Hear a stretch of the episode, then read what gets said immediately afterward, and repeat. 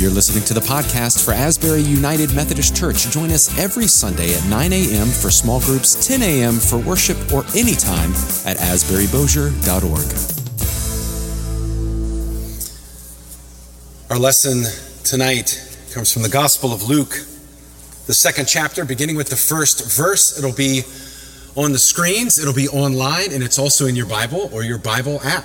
Let us let us hear the word of the Lord. In those days, a decree went out from Emperor Augustus that all the world should be registered. This was the first registration and was taken while Quirinius was governor of Syria. All went to their own towns to be registered.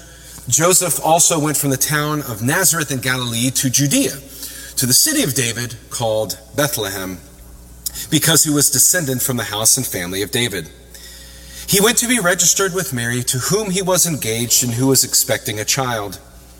While they were there, the time came for her to deliver her child, and she gave birth to her firstborn son and wrapped him in bands of cloth and laid him in a manger because there was no place for them in the inn.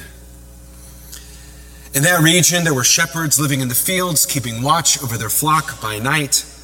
Then an angel of the Lord stood before them, and the glory of the Lord shone around them, and they were terrified. But the angel said to them, Do not be afraid, for see, I am bringing you good news of great joy for all the people. To you is born this day in the city of David who is the Messiah, the Lord. This will be a sign to you.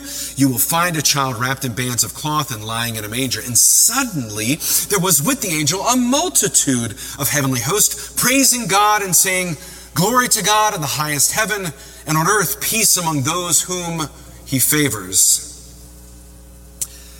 When the angels had left them and gone into heaven, the shepherds said to one another, Let us go now to Bethlehem and see this thing that has taken place, which the Lord has made known to us. So they went with haste and found Mary and Joseph and the child lying in the manger. When they saw this, they made known what had been told to them about this child, and all who heard it were amazed at what the shepherds told them. But Mary treasured all these words and pondered them in her heart.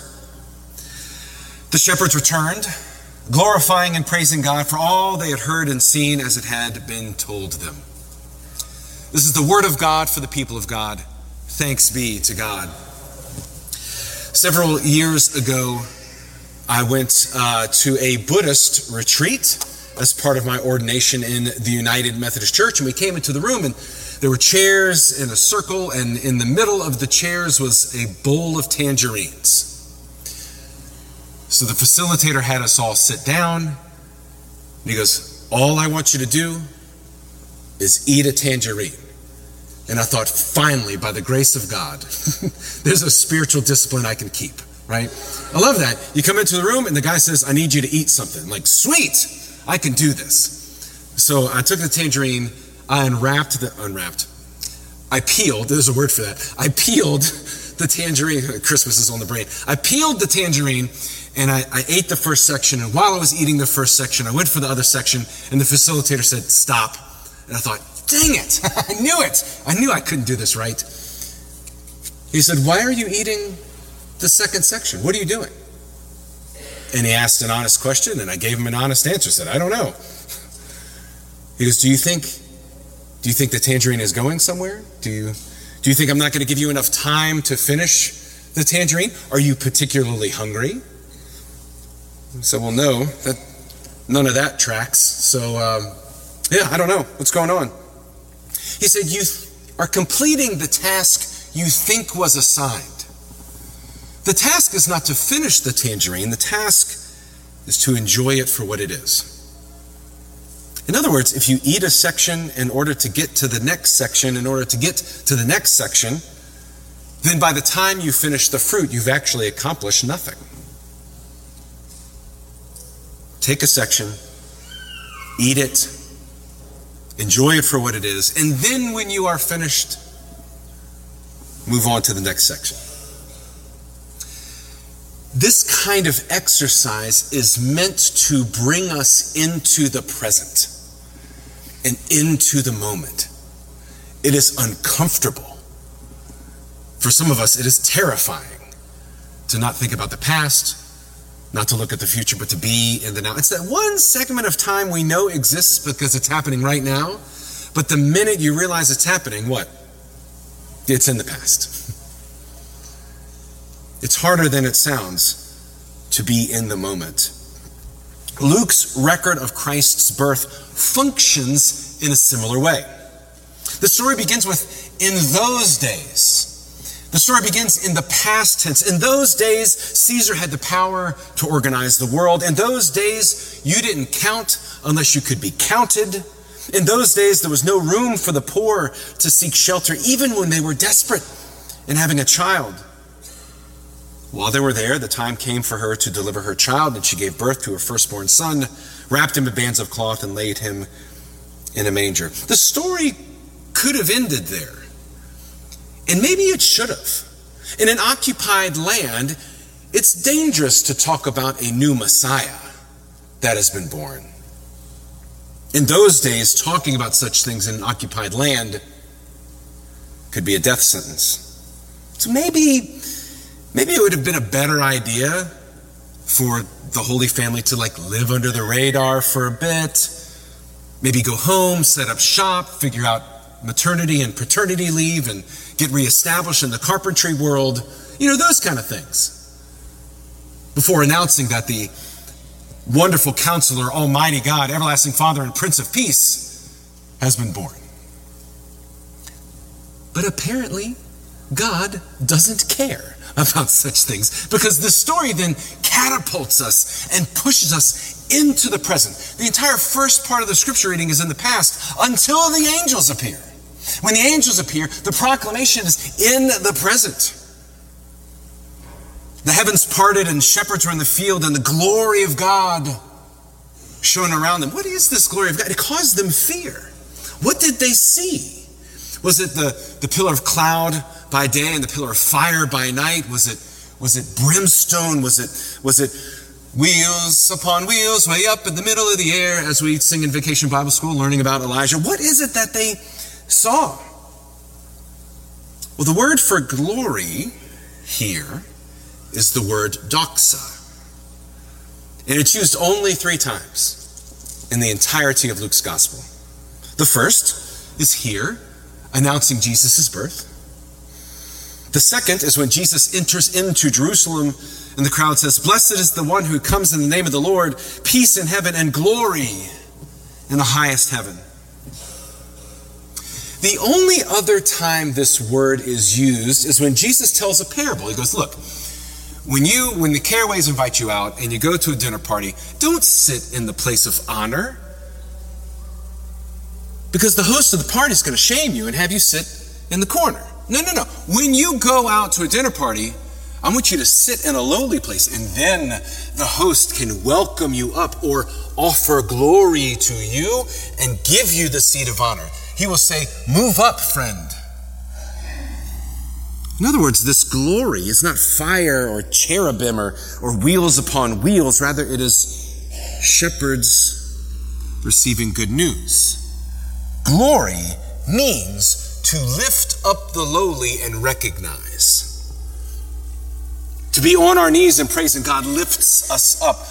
The announcement of the Messiah to shepherds, that is glory. We cannot understand the true glory of God until the powerless and the silent and those who are outcast are lifted up and heard and recognized. That is the glory of God. That is the doxa of God that came on that Christmas night. God catapults us into the present with reckless abandon. And yes, this is terrifying. Not because of what they saw as if it was fire or fear or but have you ever been in a room and you knew you were not the smartest person? have you ever been in a room and you don't really believe that you should be there? And then someone asks, "Okay, well what do you think?" Uh, uh, uh, uh right? It's terrifying to be in a room where you don't think you belong, and then suddenly all eyes are on you. The angels, all eyes are on the shepherds. Like, ah, ah. I mean, this is, it's like Mr. Holland's opus, right? It is, it is Mirabel in Encanto being the most important person in the story. It is when, at the end of, you're welcome, Mr. Smith, at the end, at the end of Lord of the Rings, Return of the King, and the hobbits are there and they're, and they're bowing to, to the new king of Gondor, Aragorn. And what does he say? No, you bow to no one. And then everyone bows to the hobbits. That's glory. And it's when men across the nation in movie theaters cried openly. You bow to no one. The fear that the shepherds felt is a fear rooted in me? You choose me? You announce this to me? That can be terrifying when someone claims that you are more important than you think you are. Me? This is when the past tense of the story begins to melt away. Do not be afraid, for see, I am bringing you good news of great joy for all the people. To you is born this day in the city of David, who is the Messiah, the Lord. There's no longer in those days the present reality is for all the people. And then the next breath, the angels catapult them into the future, saying, This will be a sign for you. You will find a child wrapped in bands of cloth and lying in a manger. Not you might find, but you will find. God gives the shepherds a new future on behalf of all of us. God announces to the shepherds not so much because they were poor, but because the Messiah will be one of them. When Jesus is born, they did not say, Oh, good, the king has arrived, or the warrior, or the savvy tradesman. But Jesus will be the good shepherd. He will be one of them. Christmas is the celebration that God has become one of us. And it is scandalous that God would be so vulnerable to be born to parents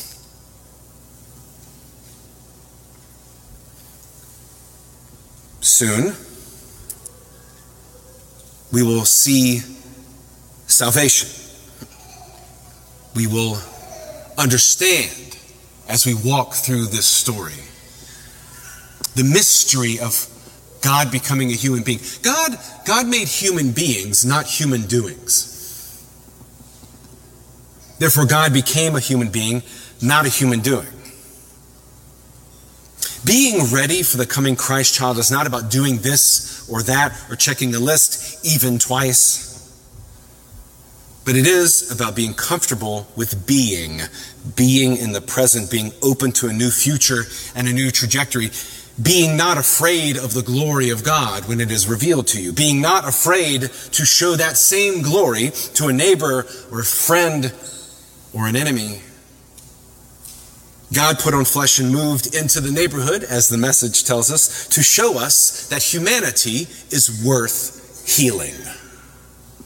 That word salvation, for God so loved the world that he gave his only Son, that whoever believes in him shall not perish, but have everlasting life. God sent the Son not to condemn the world, but that the world might be saved through him. That word for saved does not mean like pushing you out before the, the, the, bus runs you over or giving you a, a lifeline as you jump over a pit. No, the saving means healing, it means wholeness. God putting on flesh and being a human being reveals that humanity is worth healing. Do you know that you're worth healing too? Yes, there will be time for doing, but in order for our hands to get into good trouble, you need to know that you are worth the trouble. You are worth a mother's pain and pensive joy of birth. You are worth shepherds risking their livelihood in the fields to see what all the fuss is about in Bethlehem. You are worth the angels leaving their post in heaven to announce to you Good news. You are worth it. All of it. So is your friend. So is your family. So is your neighbor. And dang it, so is your enemy. This is good news for all the people. Soon, gifts will be opened, and we can anticipate what that experience is going to be like. Anticipation is to regard something as probable and to respond with what is known. For example, pitch and catch. Someone throws a ball. If you've played pitch and catch before, you can relatively estimate where the ball is going to go, and you catch it, and then you throw it back. Anticipation, pitch and catch, regarding something as probable and responding with what you know. You can probably guess, for example, the difference between someone opening a PS5 and someone opening socks. You can anticipate just by the look of their face of what they've opened, right? Some of you, very lucky people, are going to be getting the PS5. And some of the regular folk like me are going to be getting underwear, right? So you can tell by the look of, you can anticipate what that gift is just by looking at their face. Or maybe you need socks. Maybe like that's a thing. Maybe you're going to be super, the PS5, what is that? But where are the socks, right? Whatever, like you can anticipate what the gift is by looking at the face. You know, if you have a place of, or maybe this is just my family, if I have a plate of Christmas cookies on the table, I can anticipate how long they're going to be there. Not long. yeah?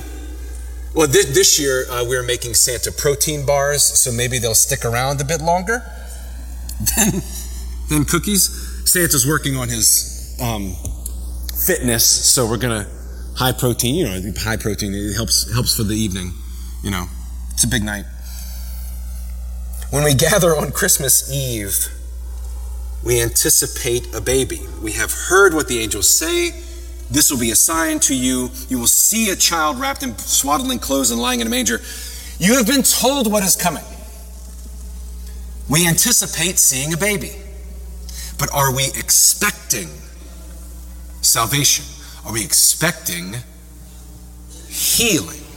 See, anticipation is responding to what is known. Expectation, on the other hand, is being on the lookout for more.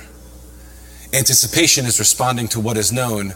Expectation is being on the lookout for more.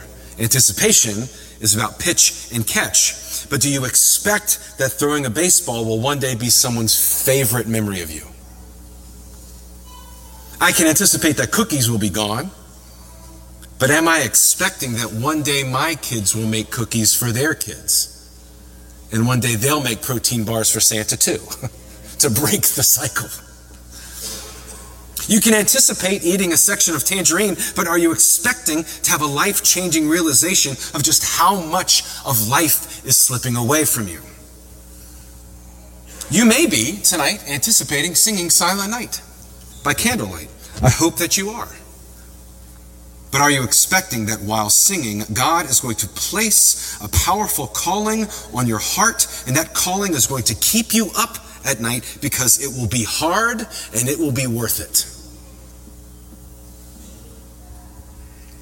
We anticipate a baby, but are we expecting to know the peace, hope, love, and joy and glory of God? The healing that God shook heaven to offer to you. Praise be to God. Amen and amen. Let us pray.